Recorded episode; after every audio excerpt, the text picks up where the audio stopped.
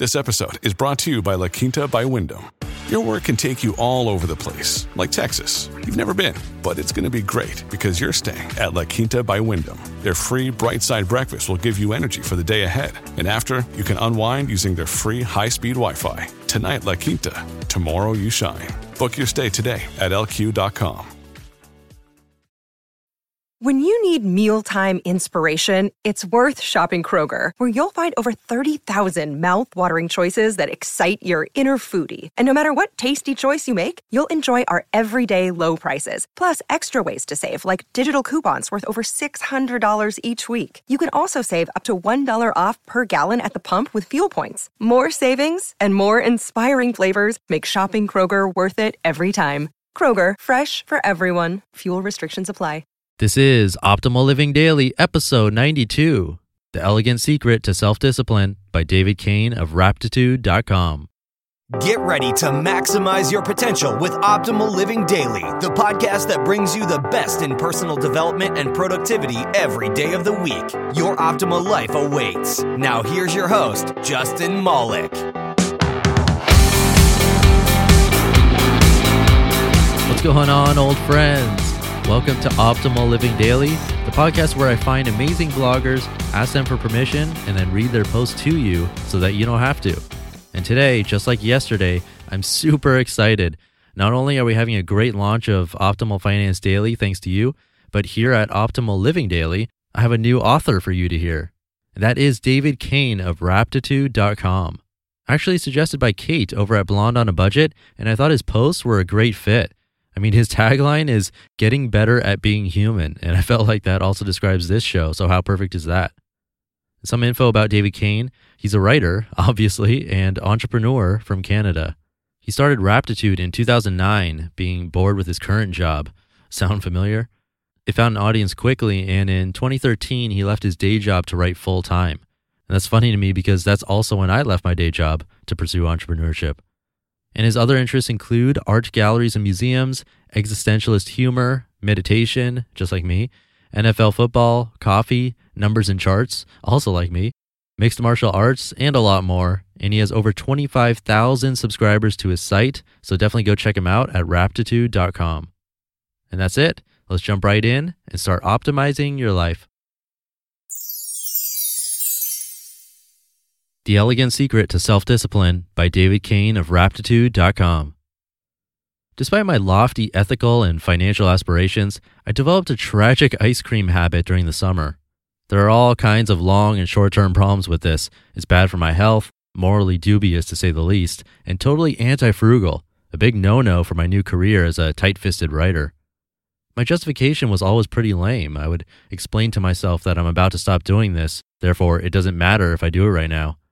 The devil on my shoulder would only have to say, But it's just for now, enjoy, and I'd already be on an unstoppable march to Safeway. If I had given the angel on the other shoulder a chance to rebut, she would have explained the foolish trade off I was making. I gained 20 minutes or so of lowbrow pleasure. All the benefit of this choice is gone after that. I lose, in a more lasting way, some of my money, my dignity, my sense of self control, and my health. Only a fool would choose the first option, but when faced with certain frozen desserts or other present moment incentives, I often become a fool, and maybe you do too.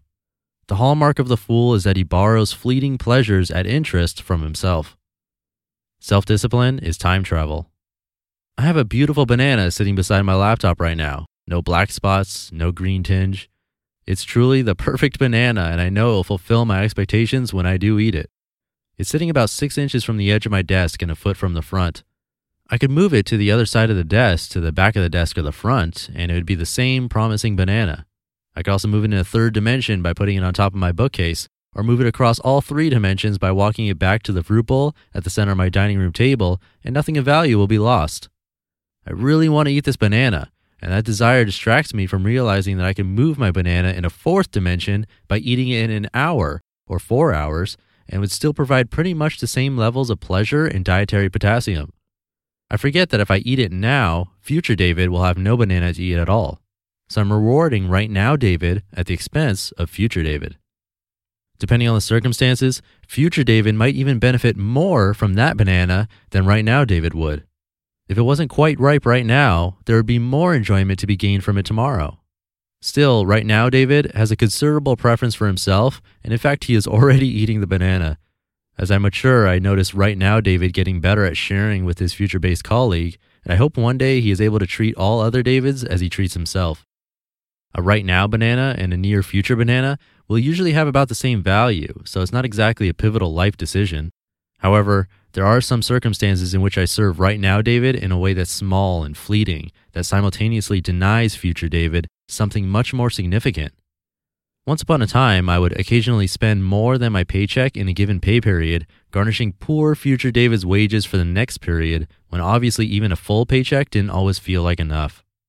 Other times, right now, David would be drunk and would decide that he would have a few more unmemorable drinks, which added very little to his pleasure level, yet invariably sentenced tomorrow David to severe physical suffering. At around age 30, future David caught on to this injustice and would tap right now David on the shoulder when he's about to do something mean like that. Progress. I still quite often sell out future David, though, leaving him with less so that right now David can indulge some right now urge. The reality, I am somehow still gradually learning, is that future David will actually be right now David at some real point in time, and not in an abstract way. At any given present moment, whether I realize it or not, I am the future David that past Davids have sold out in all sorts of ways. Right now, David would have a lot more money, as one example, if past Davids had not indulged their momentary desires for ice cream and booze, or to dredge up some really old baggage for candy, basketball cards, and Super Nintendo games. Right now, David would be smart to understand how past Davids have sold him out, and less often helped him, as he contemplates what to do with his day. For many future Davids live at the mercy of right now David's wisdom and discipline, or his shortage thereof. Future David is praying that right now David realizes that his future self is just as much a human being with needs and desires as his current self. If he can't treat other people quite as highly as he treats himself, at least he could treat himself as highly as he treats himself, even if it's the self he will be later. That's the elegant secret to discipline. Valuing your future self as highly as you value your current self, at least long enough to get your right now self to do the right thing. That moment of choice is where the ants go one way and grasshoppers the other. I'm reminded of the now well known marshmallow experiment conducted at Stanford in the late 1960s. Researchers sat young children in front of a marshmallow on a plate, told them if they wait 15 minutes before eating the marshmallow, they would get a second one, and then left them alone. A third of the kids waited the full 15 minutes, an eon to a five year old, and earned their second marshmallow. The experiment has been reproduced many times since, and the footage is hilarious. When scientists followed up 15 years later, the kids who waited for the second marshmallow had all become doctors and presidents, or were at least on their way.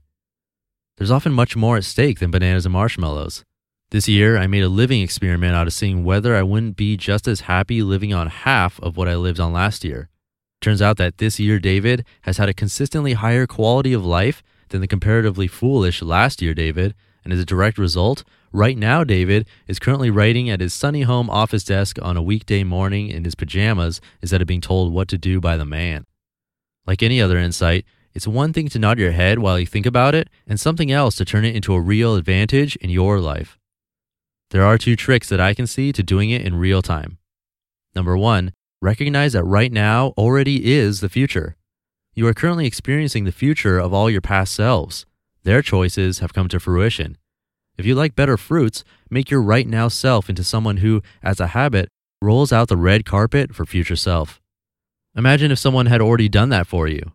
Highly disciplined people are always experiencing advantages inherited from their wise and caring past selves. Number two, recognize the moments when you're about to sell out your future self. These moments often happen when you're in retail establishments. They often involve televisions or other gratifying electronic devices, including the snooze button on your alarm clock. They also frequently involve high fructose corn syrup in disposable packaging. Future self is totally, absolutely you as much as you're you right now. It will be living real moments with real advantages and disadvantages determined mostly by right now self's behavior. In its confounding ignorance, Right now self often blames past self for having squandered its opportunities and resources, while simultaneously failing to fulfill its responsibilities to helpless future self. When will it see that it already is future self? Later, I suppose. You just listened to the post titled The Elegant Secret to Self Discipline by David Cain of Raptitude.com. It's funny, while I was reading the post, I was totally thinking about the marshmallow experiment because Derek Sivers wrote about that and I read it in last week's Sunday episode. So that was a weird coincidence. And let me know what you think of this new author. I'm happy to have him on board, and I think there are a ton of posts that he's written that we can all benefit from. And yesterday was a special episode where I had someone else read a post to you, which is a first for this show.